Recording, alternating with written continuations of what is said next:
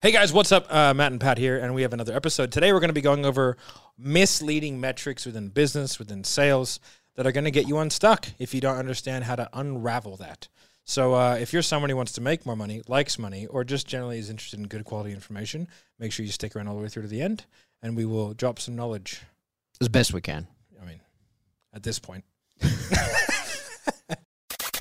If you listen to this podcast, you will make your first million within 3 years. We're here to make podcasts. You really want this. You listen and review. So, something funny happened a little while ago on Instagram, and it made me think about misleading metrics. I don't know, did we talk about it here on a podcast one time? Like David Goggins. There's no way to know. Me and Boosh have this kind of, Boosh who edits this, right, have this kind of running joke about David Goggins. I don't feel about David Goggins one way or another. I don't believe you. But we had, a conversation one day about the personalities within Special Forces units. Mm-hmm. And I think you and I are in a unique position to talk on those. Maybe me even more so, because I spent 2 years at what was at the time called the Special Forces Training Center, selecting and training guys to go through. And the like ultra tough, like obsessed with the hardship personality. The fitness super. The super fitness freak. 8-pack is not a good place to be. Yeah. Those guys get through selection. And the reason that they get through is because it's not difficult. It's not hard for them. The whole point of people getting crazy fit for Special Forces selection is they're trying to break you physically so that they can see what you're like mentally. Yeah. And if you, every now and again you get these guys who are quite suitable for the job physically, as it is put together selection-wise, but they enjoy the hardship. The hardship is the mission for them rather than the mission itself, and they'll choose the hardship over completion of the mission. And the reality of Special Forces is that very often the hardship is boredom. The hardship is doing nothing, not doing the crazy activity. Every now and again, you're going to have to run 20 kilometers carrying 70 kilos worth of gear. That's going to happen every now and again. So you have to be capable of that. But when you've done that, you're then going to sit there for 10 days with that 70 kilos of gear. Or even just like it might just be driving for long periods of time. Or you're just doing nothing. Yeah. Trying to stay awake on an ATV. So I just kind of had that conversation with Boosh one day, and I was like, because he had a David Goggins quote on his Instagram. Isn't that his thing? Get hard, stay hard. One of those. Get hard. So as I say, I have no issue with David Goggins. All the power to him. Good luck. But I just had that conversation with Boosh. So one day, recently, the ad for David Goggins comes up in my feed, right? He's doing an event in Sydney. He's doing an event in Sydney. Now, I reckon I was targeted because I followed Joe Rogan. Being a podcast bro like we are. Of course you follow Joe Rogan. I mean, he's the guy. It would be rude considering how closely he follows this podcast. So that ad comes up, and I commented on the ad, "Hey, Boosh, we should go," right? As kind of a joke, right? Welcome to the algorithm. So now I start getting smashed with David Goggins ads. Like they are doubling down on me. And then Boosh writes back, again, in the joke of like, haha, yeah, let's do it. We can try and get him on this show, right?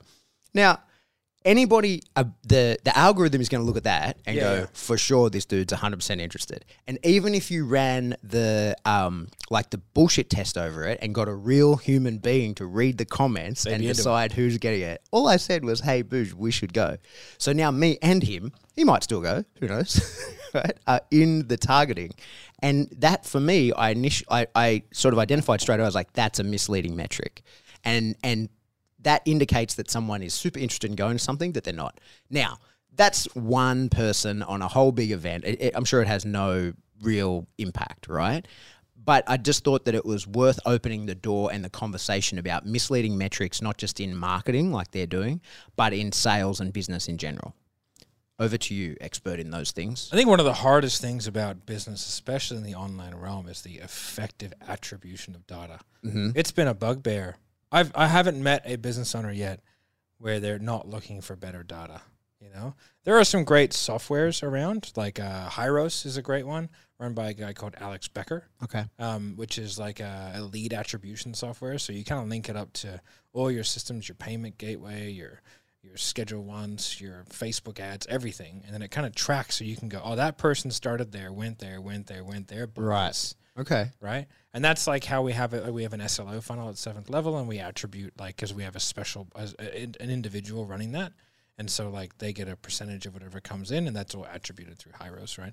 That's the only way we could do it unless you manually do it. Mm-hmm. So, like, there are good mechanisms out there, but it's also, like, there's lots of oddities, you know? Like, how do you account for someone going here and then coming here and then coming here? Like, what if they listen to the podcast, mm-hmm. and that's how they get interested, and they just by happenstance happen to see that ad, mm-hmm. and then buy. Did they really buy because of that, or did they buy because of the 17 podcasts they watched? Yeah, and that ad just was the first button they saw to click. Exactly. That took them down the funnel. So, like, there's so many things like that that you have to try and reconcile, I think, which is really difficult, especially in the online realm. Actually, to be honest, it's probably especially easy in the online realm. I remember I was going down the road of looking at radio advertisers. And it was like, yeah, minimum ad spend $40,000 a month. Mm. And I was like, okay. And they were like, and then I was like, how do I tell? And they go, well, you have to set up a new phone line for every locality. And I was like, and how many localities are you going to do? They go, about 25. And I was like, you need me to set up 25 phone lines and then have someone manning them all day because the call to action is call this number. I was like, oh. I was like, that sounds like a lot of work, guys. Like, I don't know. Yeah. I don't know how I set, like, I need an infrastructure that I just don't have for that. Yeah. Like, so, like, attributing that data. I would say, like, it sort of first came to me, the first most misleading metric was close rate. Okay. And that's kind of where I was like, actually, it's that offers made bullshit. Yeah, yeah. That was the most misleading metric. So I think we were talking about, I don't know, it's on the podcast. That was last week, yeah. Yeah. About offers made and all that kind of crap. So that was a really misleading metric because what it did is it put in an emotional layer over something that's not emotional. So then now all of a sudden you're kind of taking the data and then you're kind of misrepresenting it in a way that makes the person feel better. Mm-hmm. And then from there you're making business decisions mm-hmm. based on data that isn't true. It's just whatever makes that person feel good. Because I don't know many people who would, like, self-report a bad close rate if they had the option. Yeah. Yeah. You know? Like, well, I think close rate's an interesting one that we certainly have touched on heaps of times in that it's an interesting number, but probably not something that you really consider that useful. There's so much more to take into how that close rate got to be what it is yeah. rather than letting it stand alone as an interesting metric. Yeah. I would say, like, if I have a look at, like, say, the businesses that I've got, like, there's a lot of things that can throw you off. Mm-hmm. And so I'd say the first thing is, like, how is your accounting set up? Are you set up on an accruals or on a cash, right? That's a big differentiator for a lot of businesses. I remember I was having... What does that mean? What are those differences? So accruals is like, you look at revenue. So let's say you sign a contract for $150,000. That person's going to pay you in 5 lots of whatever, mm-hmm. right? 25 or whatever it may be. Then from there, like, you would attribute, if you're doing accruals, that would be $150,000 worth of revenue. Okay. Right? But then from there, you would then, the cash would come in. And so what you do is you have a liability come into the business for $150,000, and then you have the asset come in, which is, like, the revenue, mm-hmm. right? So, and then what has to happen is that, like, the cash comes in as well. And then as that cash comes in next month, the liability goes down. Okay. And then from there, that money that's called, like, that's actual earned money then goes into owner's equity. Okay. Right. In your balance sheet. So that's kind of how that works. Which, like, a lot of people don't understand, especially in the space that I work in, because, like, I was having a chat with a guy a while ago.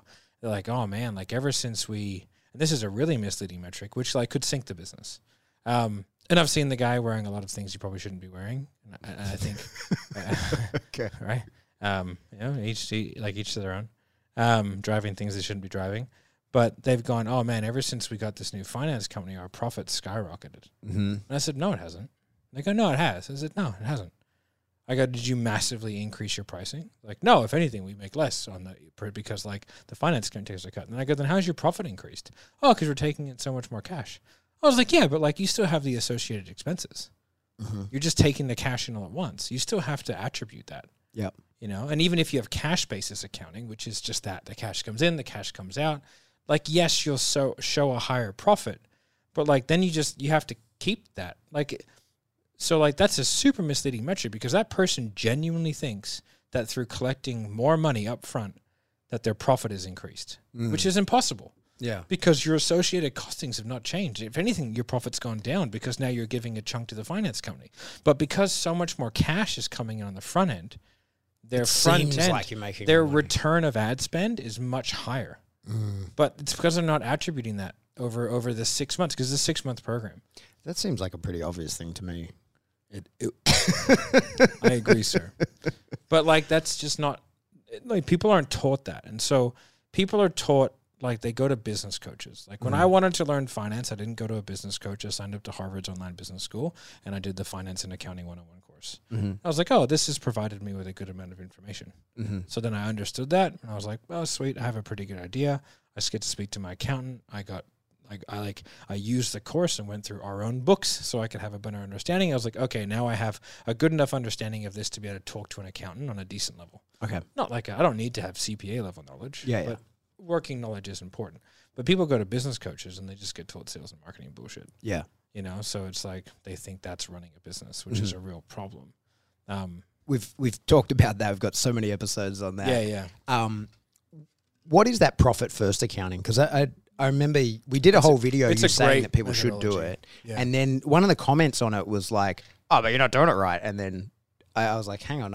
And you were like, no, you don't understand it. You didn't watch the video. So explain to us what is Profit First is a methodology by a guy called, I think it's like Michael K something or other. I'm sure we'll link it somewhere. There's a book. You should definitely buy it, right? I'm sure we can set up an Amazon affiliate link to make money off that somehow, but it's really worthwhile. Now, is it perfect? No, it's not. But it's a accounting methodology that a business owner can use. Yep. Right? And that like a controller can use and you can have in a business that like will just ensure that you just don't fuck it up. Okay. So like what it is you have revenue. It can get more complicated depending on the business, right? But the basic structure is you have a revenue account. So all of your money that's incoming goes to one place. Right? So you've got one collection point. Then you have a profit account. So Profit First is the first distribution is profit. Okay. Then you have a tax account, and then you have like an owner's pay account, but like that can kind of go away depending how big you are or how you pay yourself. And then you have an operating expense account. So what you do is it basically tells you they went through like hundreds of thousands of businesses and they looked at all different revenue points, like 0 to 500K, 500 to 2 million, 2 million to 5 million, you know, all the way up to like $50 million, right? A year turnover. And they were like, these are where your allocation should be. And it's like, you know, at $50 million a year, probably 65% of your revenue is going direct to operating expenses, like direct, right? But at like 500K, it's probably more like 35%. Right, so what you do is you figure out what distribution you have. And obviously every business model is different, but it's a decent place to start from. Like you have a starting point and you can just adjust from there.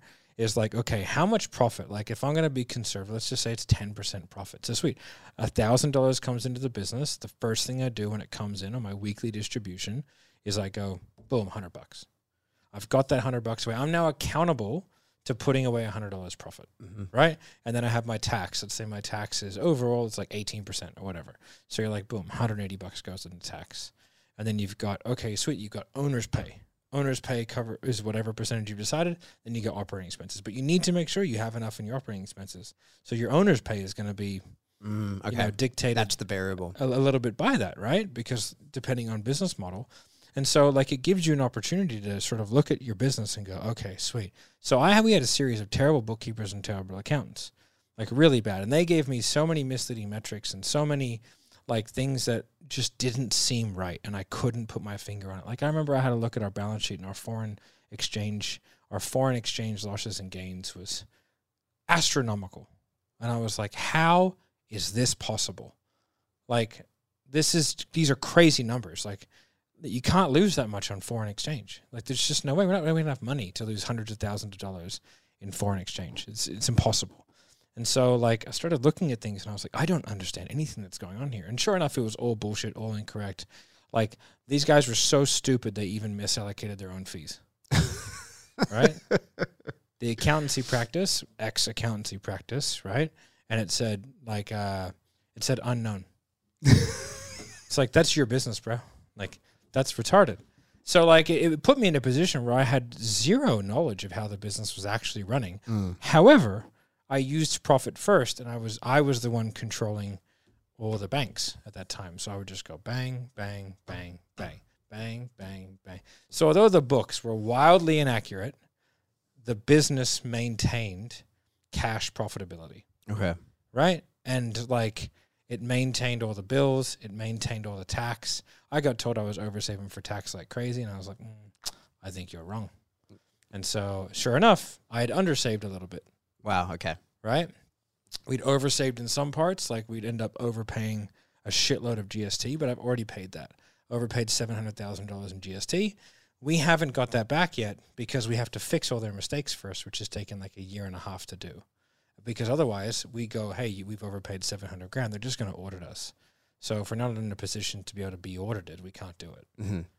Right. So like, it's very complex, but it just goes to show like without some sort of methodology where I can just sit down and I can go, okay, this is how the business should be running. I know this business well enough to go, I know what should be going in what bucket.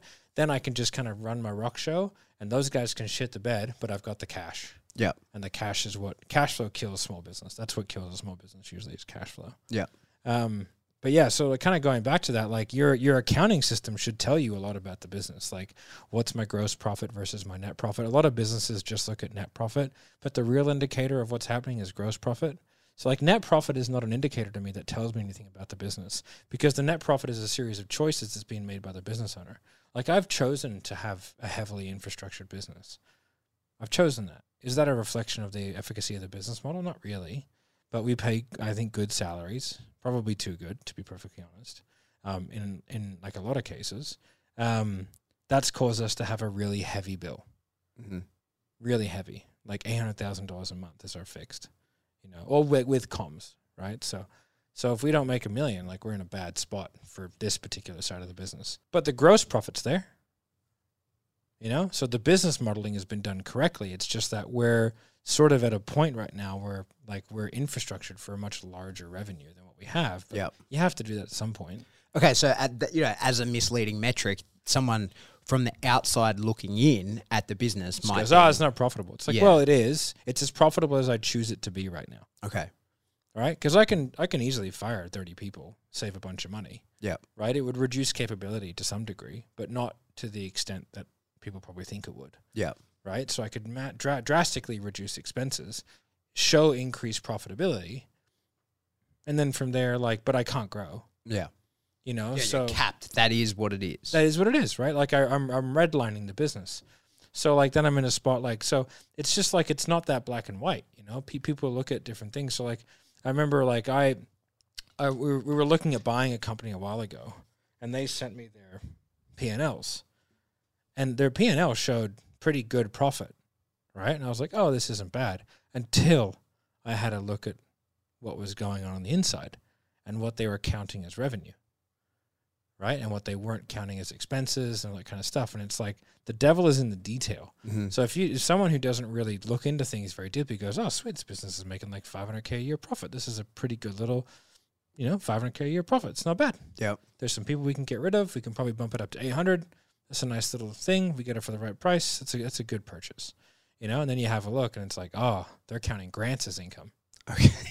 Yeah. Right. Ah, they're not counting this. They're not counting this. Let me have a look at the contracts. How many of those people are actually on contract? Mm-hmm. How long do those contracts go? Let me read the contracts. Oh shit. If those people leave, they only have to pay out 50%. So I can't count for that revenue moving forward. I can't count for this moving forward, this moving forward. So it's like you can structure P&Ls in ways that make the business look like whatever you want. Yeah. You know, so it's really, really misleading unless you start diving into details and stuff like that. So, and I think like everything's kind of the same. Like I can structure a sales process to really reflect that like my sales team is doing a fantastic job. Mm-hmm. Or I can make the most amount of sales. Yeah.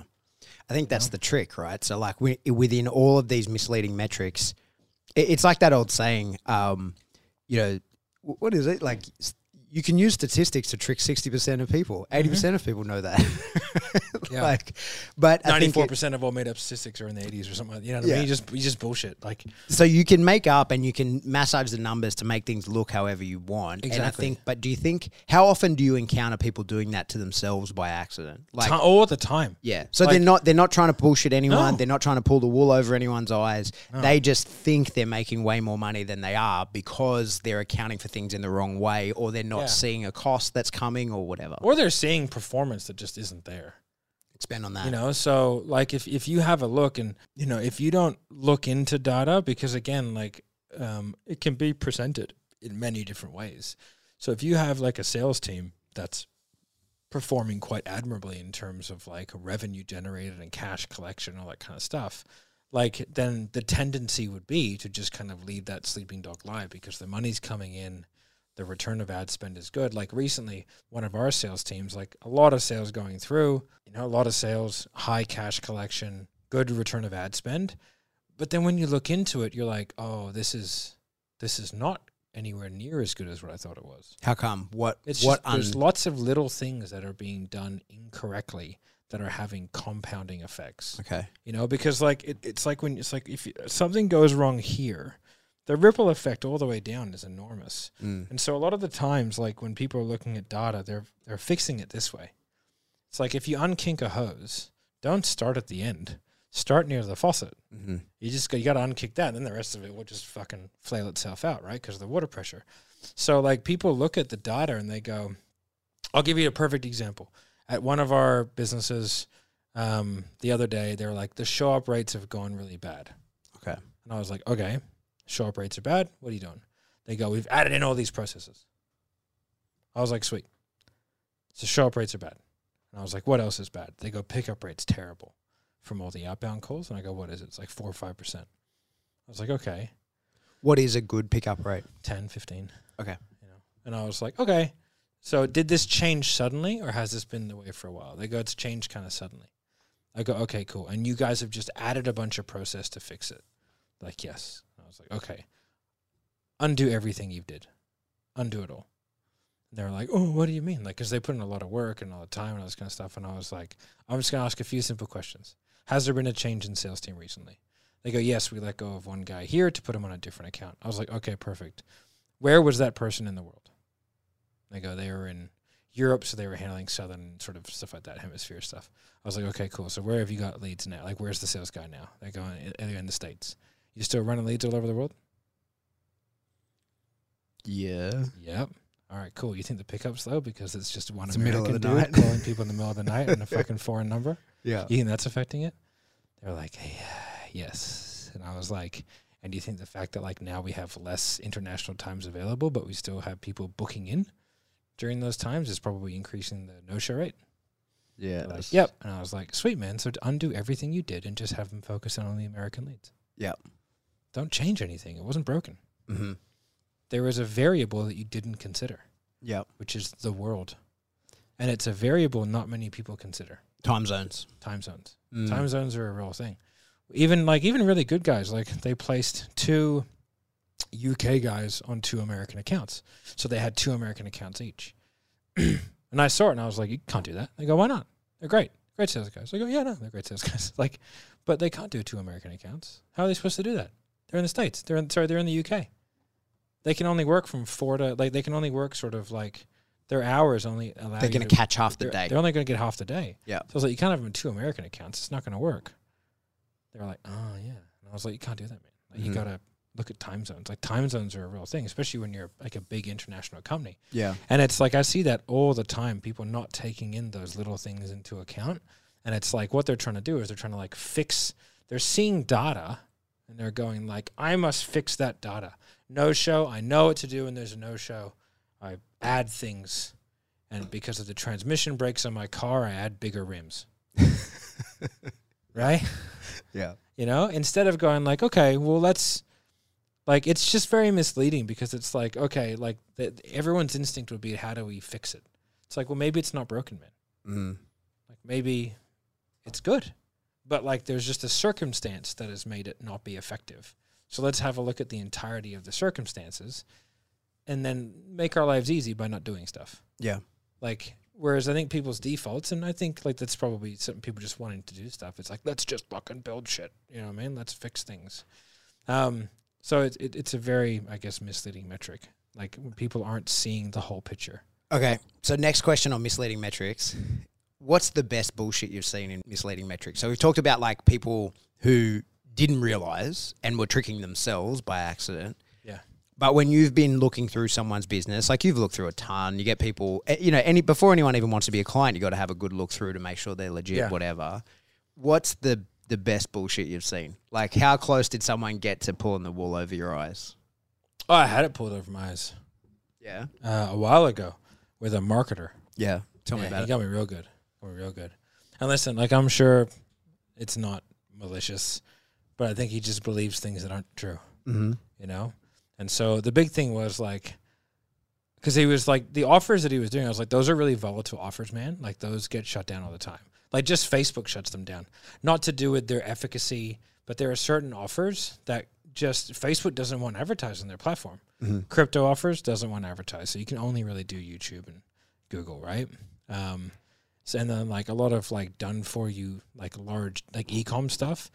A lot of it just gets denied, right? BizOp stuff, they just try and deny it. They just don't want it advertised on their platform. So he's like, no, no, no, we give all of our clients 6 verified business managers on Facebook. And I was like, fucking how? And I was like, can you even do that? I was like, I don't think that's allowed, right? And they're like, no, no, no, no, this is how you do it, and this is this. And I was like, hey, I'm not a marketer. Like, fuck, man, like, what do I know? I was like, well, sweet, that's a lot of redundancy. Great, fucking sounds good, right? And then what I realized was happening is that, like, the reason why they had everyone had 6 verified is because they were just fucking doing all dodgy marketing practices. Right. Right? And, like, getting all the accounts shut down. And then I went to my, like, after a while, I went to my mate who is a marketer, and he was like, oh, you can't work with that guy, man. Like, if they're telling you that, it's because they're, like, they're probably black hat marketing. What does that mean? So explain to me what a, like by having 6 verified marketers, what does that even mean? 6 verified business managers. So business managers. What is that? Well, basically what they end up doing, I'm pretty sure, is they like go to random people on beaches and they're like, hey, we'll give you $1,000 if you let us run ads from your account. Right. Right. But they're not linked to anyone because like if you get banned on Facebook, your wife gets banned.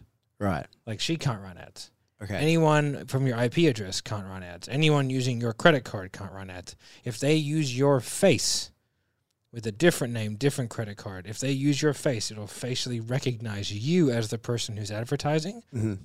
Banned. Okay. I watched this guy get like 3 people's businesses totally banned from Facebook. Right. Right? Now, he brought me onto those accounts, so like I didn't do anything.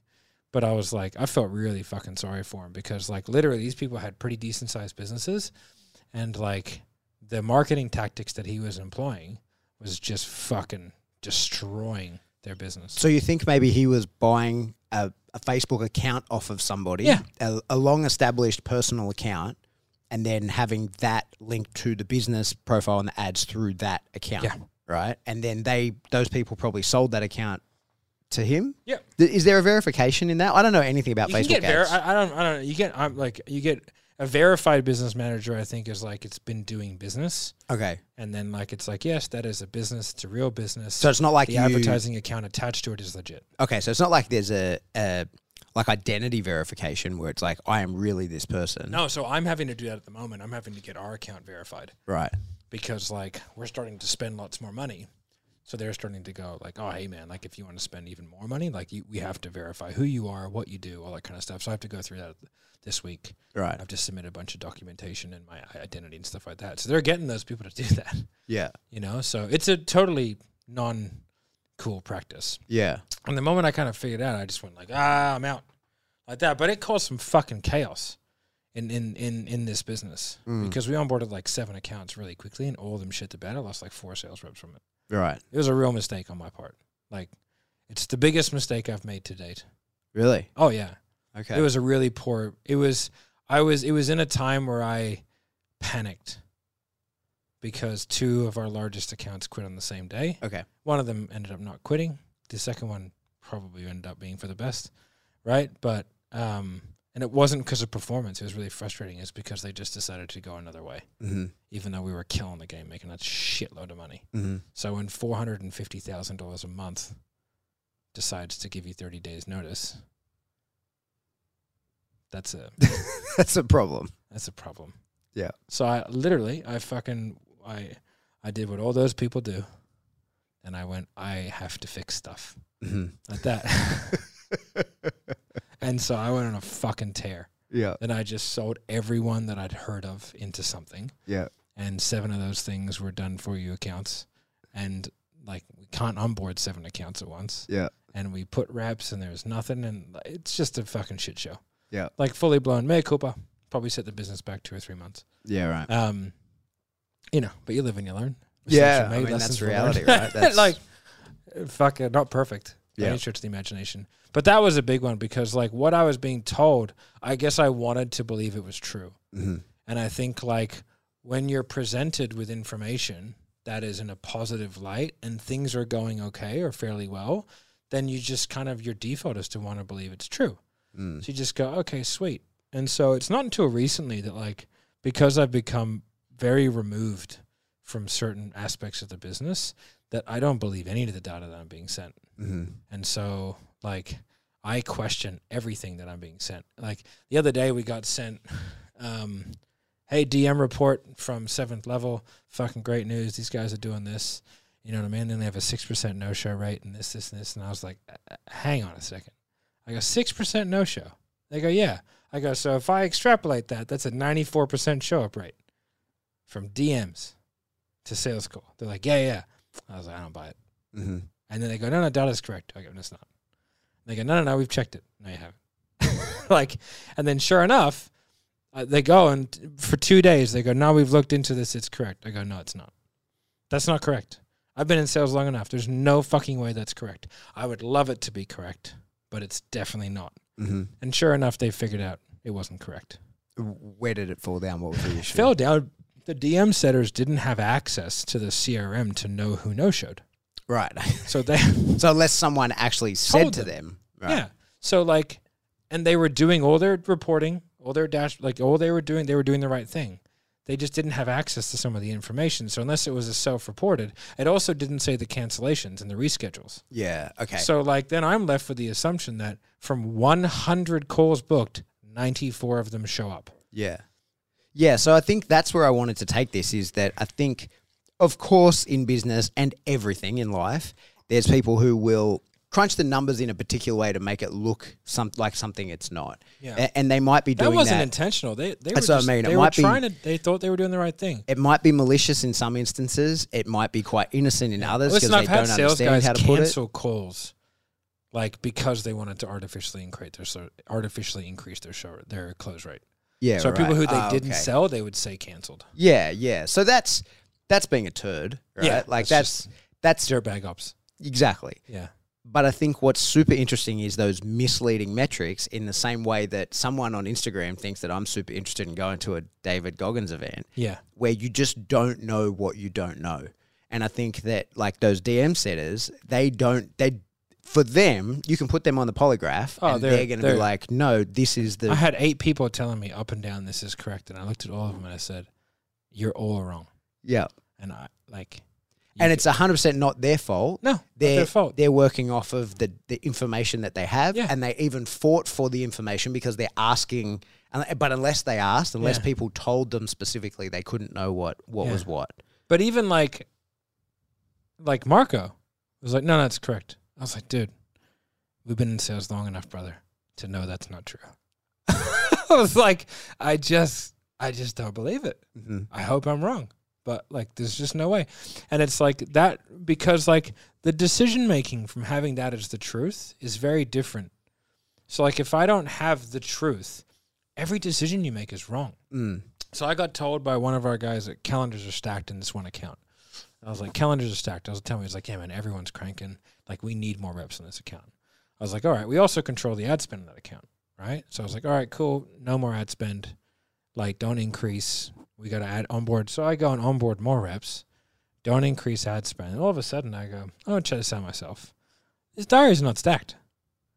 There's like 1 or 2 people that are totally full to the brim.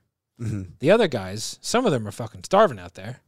And I'm onboarding more reps and not increasing ad spend. So, like, because, like, I went 2 months of, like, yeah, okay, sweet. Like, this must all be getting done correctly. And now I'm like, I wonder, like, if that's off, I wonder what else is off. And for me, it's always, like, a cascade. Yeah. Like, I'll get one thing that I go, well, if that's wrong, I wonder what else is. And then I always go on a tear for, like, a month where I just go through and find all these things. Like, when that DMer in my profile went and did that thing in that other guy's group, right? Mm-hmm. And I got banned from the group, whatever. I wasn't giving a shit about that, but that DM was terrible. I remember you being like, you were sort of rattled about it, and I was like, is that big a deal? You're like, not that it happened, but now that I'm looking at the DMs, I'm like, these aren't good DMs. Yeah. That is, you know, uncovered by the mistake. Thank God the mistake happened. Because I can go, oh, that's terrible. Like that. I wonder if they're putting those people in my profile, what are they putting other people's? Uh-huh. You know, so I get to fix that problem.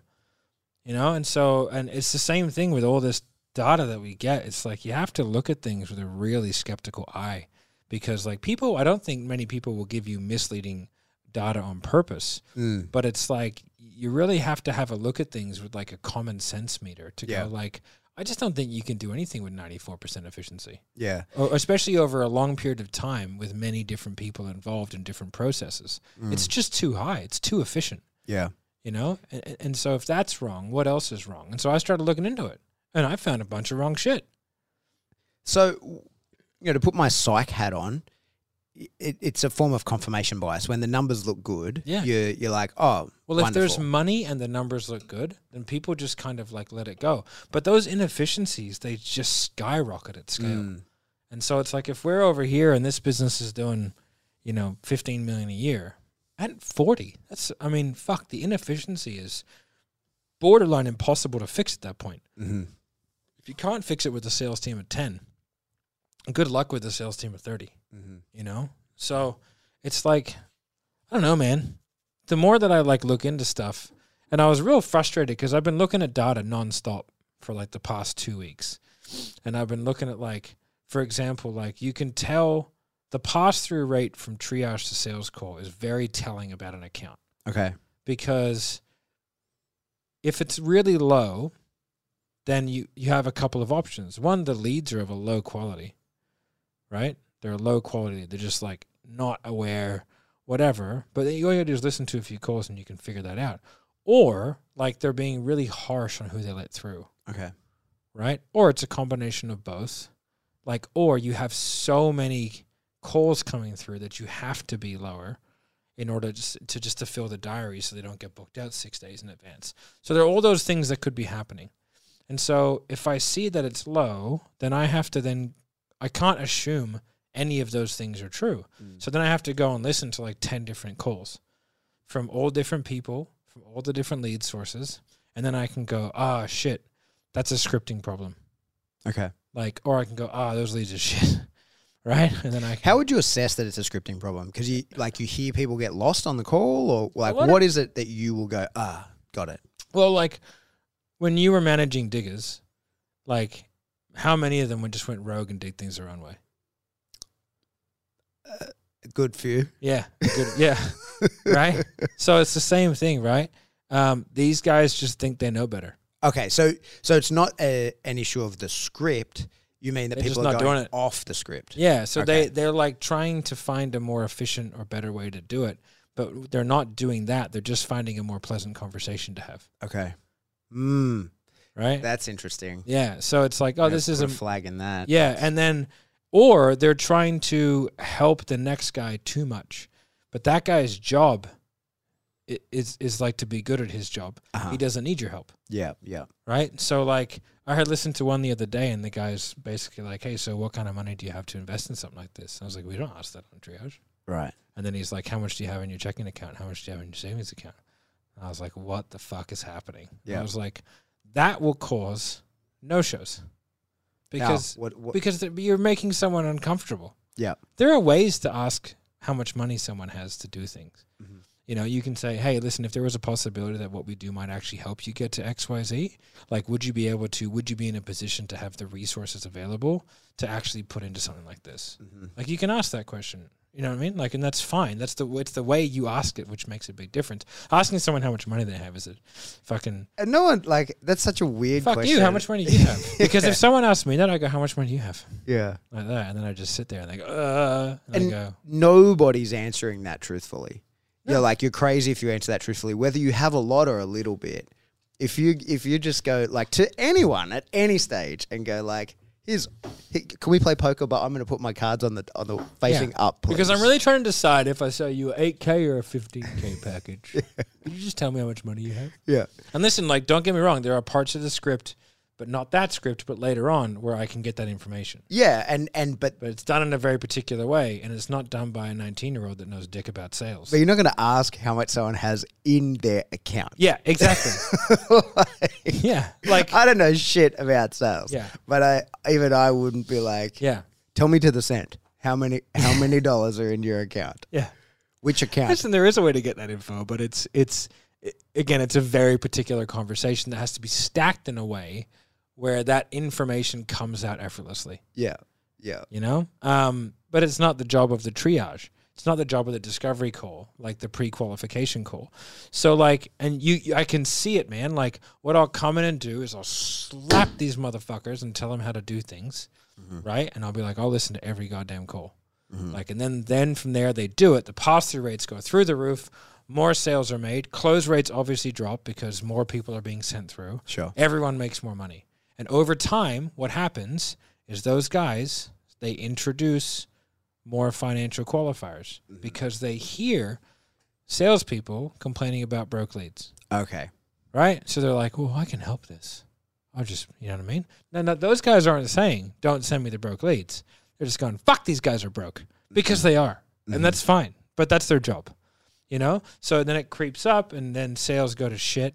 And then you got to slap them again, and then it goes back up, and then so it's like that constant game. But then it's like it makes it really difficult because, like, sometimes that's not what's happening. You know what I mean? And so it's like it's being able to look through and, like, not have a set of assumptions, but have, like, a common sense lens of, like, okay, like, what are the stupidest things this could be? Like, if I have a really high no-show rate to one of the calls, I'll just assume that the first thing I'll do is like, oh, well, the text should probably stop working. Right? So let's check that out. Oh, it wasn't that. All right, cool. Are they being over-communicated or under-communicated? Let's have a look at that. I'll try and fix really easy things first. Then from there we'll go, well, let's have a listen to some of the calls. Okay.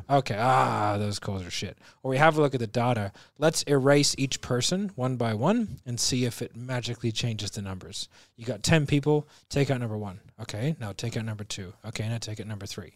You know, so then you got 1, 2, 4, 5, 6, 7, 8, 9, 10. So then you can see, oh, that one person, you take him out, the sharp rate skyrockets back up to where it should be. Oh, okay, that person's shit. Okay. Right? So, like... And you have software that allows for all of that? You have to do that manually. Like, we have some software that allows for it. We have it all within Close.io. But, like, you'd have to go in and get it. You'd have to know what to look for. Yeah, well. Okay. Once I say what I want, I can get access to it. You know what I mean? But I was really frustrated the other day, and I called up Spencer, and I was like, because I look at data in a very, I'm very good at seeing the data, and I'm very good at figuring out what's going right and wrong. I mean, that's what this is all built on, right? Like the whole point, the whole sniper, it's not like we're fucking shooting people. The point of the sniper brand is that snipers are data-driven. And I guess a lot of people probably don't know that of sniping. Yeah. They say they watch movies about snipers and they're crawling through mud and shit. It's just a notebook. Yeah. But, like, there's a table. Yeah. There is a table, and you go, what's the temperature? Where's the wind coming from? What altitude are we at? What's the weight of my, like, in grains of my bullet? Yeah. What's the angle that I'm shooting at? You plug that into an equation, and it says, do this. It's long enough. What direction am I shooting in? Yeah. Now, all those kind of things. And then that's the maths data side skill, and then so it's then you know how to dial it in, and then you better be a very steady shot. Then the actual physical skill comes in, but it's nerd work till it's time to load the round in the chamber. It's nerd work. Yeah, and so, like, sales is the same, and so is marketing. And the people who are the best marketers are people who can look at data in its totality and go, "That's the thing." Right? And that's a really hard thing to teach, which is why there aren't that many really great marketers out there. And I can do that with sales. Okay. Like, there's not that many people around that can do it as good as me, as fucking arrogant as that sounds, and whatever. Destroy me in the comments. I really don't care. Stare down the barrel of the camera and say, no, that one, that one. Destroy me in the comments. Right? But I can look at it, and I was really frustrated because I remember I had a bunch of our guys on the call the other day, and I was like, we had the data up, and I was like, who else sees it? And everyone was like, huh? Like that. And no one. And I was like, okay, this is what's happening. And everyone was like, oh. that. And I was frustrated, so I called out Spencer and I was like, ah, fuck, man, like, how do I teach? He's like, oh, he's like, bro, this is not a you thing. He goes, Spencer goes, this is a Spencer problem because I have to get the data in a way that makes sense to people. He's like, you read Sanskrit. Mm. You can't teach them. Right now, everyone's looking at Sanskrit. And you're going, but I can read this and no one else can. Yeah. So we have to get it translated. And then you can then teach them how to read the English component. Mm-hmm. I was like, oh, that makes sense. So he's like, it's a me problem. And all that's being done at the moment. It's probably like 6 to 8 weeks away from being totally done as a project and converting everything that we have into like readable dashboards. And then it's been a 2.5 year project. Okay, cool. So then when that's complete, is that something that's roll outable? Like you can then train the rest of the staff. It's being baited at the moment in 7th level. Okay. Like that. And we're working with like one external company and everything else has been done internally. And then like I've said what things we need to see. Mm-hmm. So because if we have all that and it's an easily readable function, then from there, people should start to see the patterns. Okay. And I can start to show them the patterns of how things work. Because even you got to think cyclically. Some accounts, everyone closes at the end of the month. Mm. You know? So you can't freak out and change stuff because the first 2 weeks was slow. Mm-hmm. Just the way it is. So there's like patience and all kinds of weird things that time zones and like industries that react differently to different things. And like, you know, Sirhan, everyone closes in the last 7 days. Okay. Everyone. So you can have a really slow month. It's nothing. All of a sudden, Will Adams goes like that. Why? It's because they will get their comms at the end of the month because they're real estate agents. Right. Okay. So they know what their comms are. They know it's coming in the next week or so. So they're happy to pay the money. Mm-hmm. You know? So like, that's why. It's the same reason why 7th level is stacked at the end of the month. Right. So it has good, but like the last week is probably 35% of the revenue. Right. Okay. You know? So like it's an outnumbered, it's an outweighed number because of that exact reason. You know? So there's just all kinds of weird shit. And like no data set by itself really tells you a very interesting story until you can start to kind of interplay them with each other. Yeah. In the same way that you can look at a dog and go like, nah, that's the problem. Yeah. Whereas other people go, like they're trying to solve this problem, this problem, this problem. But it's like, well, that's that type of dog though. Yeah. Like if it's a Shar Pei, it's not going to show you shit. Yeah. It's what they're bred for. Exactly. Right? Yeah. So it's like, I think that's what's interesting about it. Like hearing you speak is looking at, when you look at the totality, it's very difficult to, of any metrics, it's very difficult to see like, oh, this is a linear process because it so very infrequently is. It's not until you start removing variables that then you can say, oh, what effect did that have? Well, now I know the real effect of that as a variable. And you can only remove one. Yeah, one at a time, right? You remove two. I see so many people and I see so many businesses. Something goes wrong and they change 7 things. I go, what if 3 of them made it worse and 4 of them made it better? Mm. Yeah. Like how, well, what if one of them made it really good and 6 of them had a negative effect and stayed the same? Yeah, yeah. Like it's how are you supposed to know? But I think all that comes from shooting. Yeah. Because you really can't fuck around with that. Like you need, if you change anything, like, and it's because of that. Oh shit, that's way off now. You know, you're not just gonna like, you know, you're fucking off by this much and you just crank your fucking dial. Yeah. You know, I reckon that's one of the most powerful things that I learned in the Army is the subtension rule. Like the idea that subtension is the Army uses milliradians, not degrees. So like the US Army does. They use degrees. They still use DMS, degrees, minutes, seconds. But we use milliradians and there's 6,400 of them in a circle.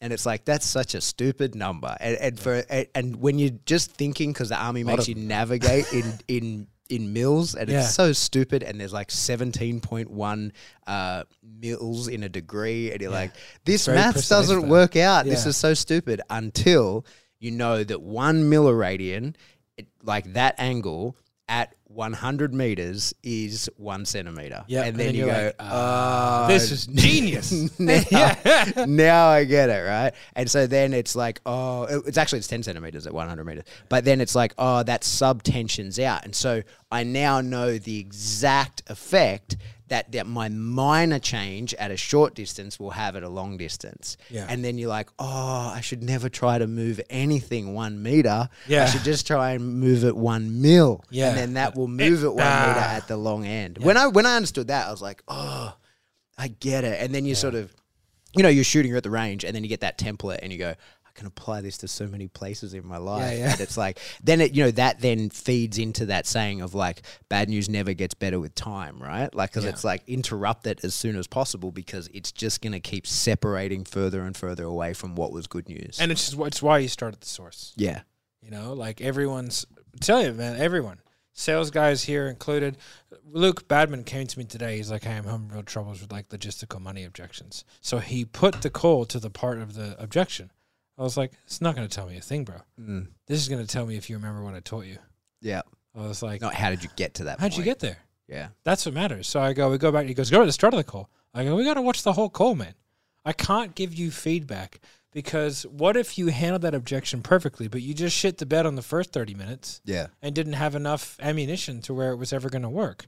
Because you can objection handle perfectly, but if you don't do the work beforehand, like it doesn't stack on top of each other. It doesn't do anything. Mm-hmm. You have to get the problem. You have to extrapolate the problem. You have to nail in what kind of impacts the problem is having, and then all this other stuff. Then you got to attach that to a solution.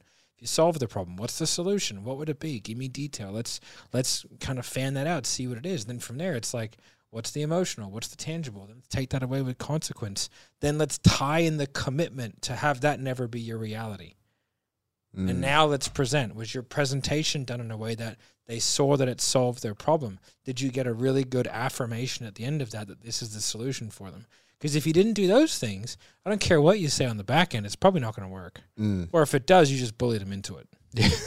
Yeah. You know? Yeah. And that guy's never going to show you the money. And that's what you want, him to stand up and yell, show me the money. Exactly, especially that guy.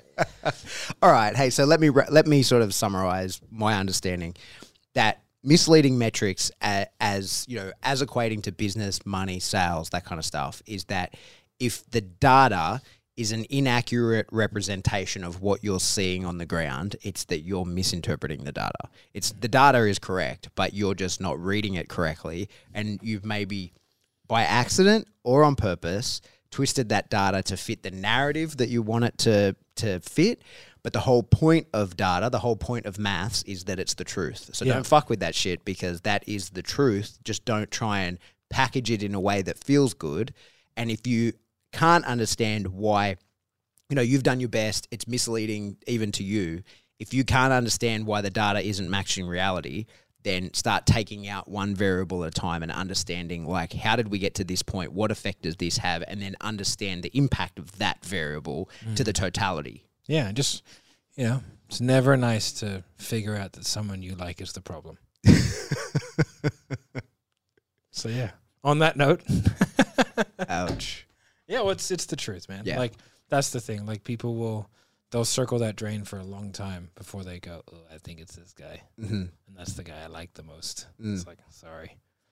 It is what it is. Exactly. You know? And the hard thing is, as well, I think especially in, like, in sales, because it's commission only, is that people will let those people be the problem because, like, there's no direct wage.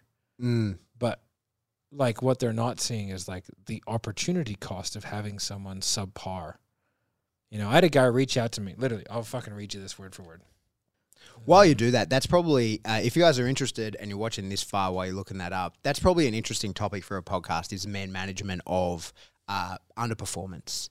Yeah. Because that's something that, you know, I have a lot of experience with from in the army. Remember the old saying, but he's a good guy? Yeah, yeah. That one? It's like, good guys get people killed, right? Exactly. So it's like, how do you then, but the good news is with the good guys, they take good feedback because that's what makes them a good guy, right? Yeah. So if they are the people that you like and they're underperforming, it's so much easier to retrain someone like that because you have the relationship and the bond, and you say, hey man, like, I know you want to be successful. Let me help you achieve that. Absolutely. So this guy said, hey Matt, how are you doing? How can I be a part of your team? I'm willing to take any sales calls with you or anyone else to show you that I want sales skills, essentially. And I said, hey bro, sorry, I'm not really willing to spend other people's marketing budget on teaching you how to sell. Mm. Wow. It's like, I'm just not. You think commission only is a free gig. It's not. It's not, bro.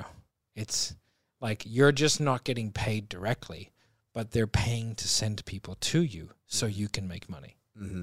So it's like, if you're converting low, you're being paid an awful lot. Mm. And like, that's how I think of it. And so because I paid for leads myself. Yeah. I paid for my own leads. If you pay for leads, you treat them differently. Mm-hmm. It just is what it is. And so people think it's like, oh, it's comms only, but it's like, yeah, but it costs a ton of money to put you in a position to where you can even do your job. Mm. Yeah, that makes sense. So it is what it is. All right.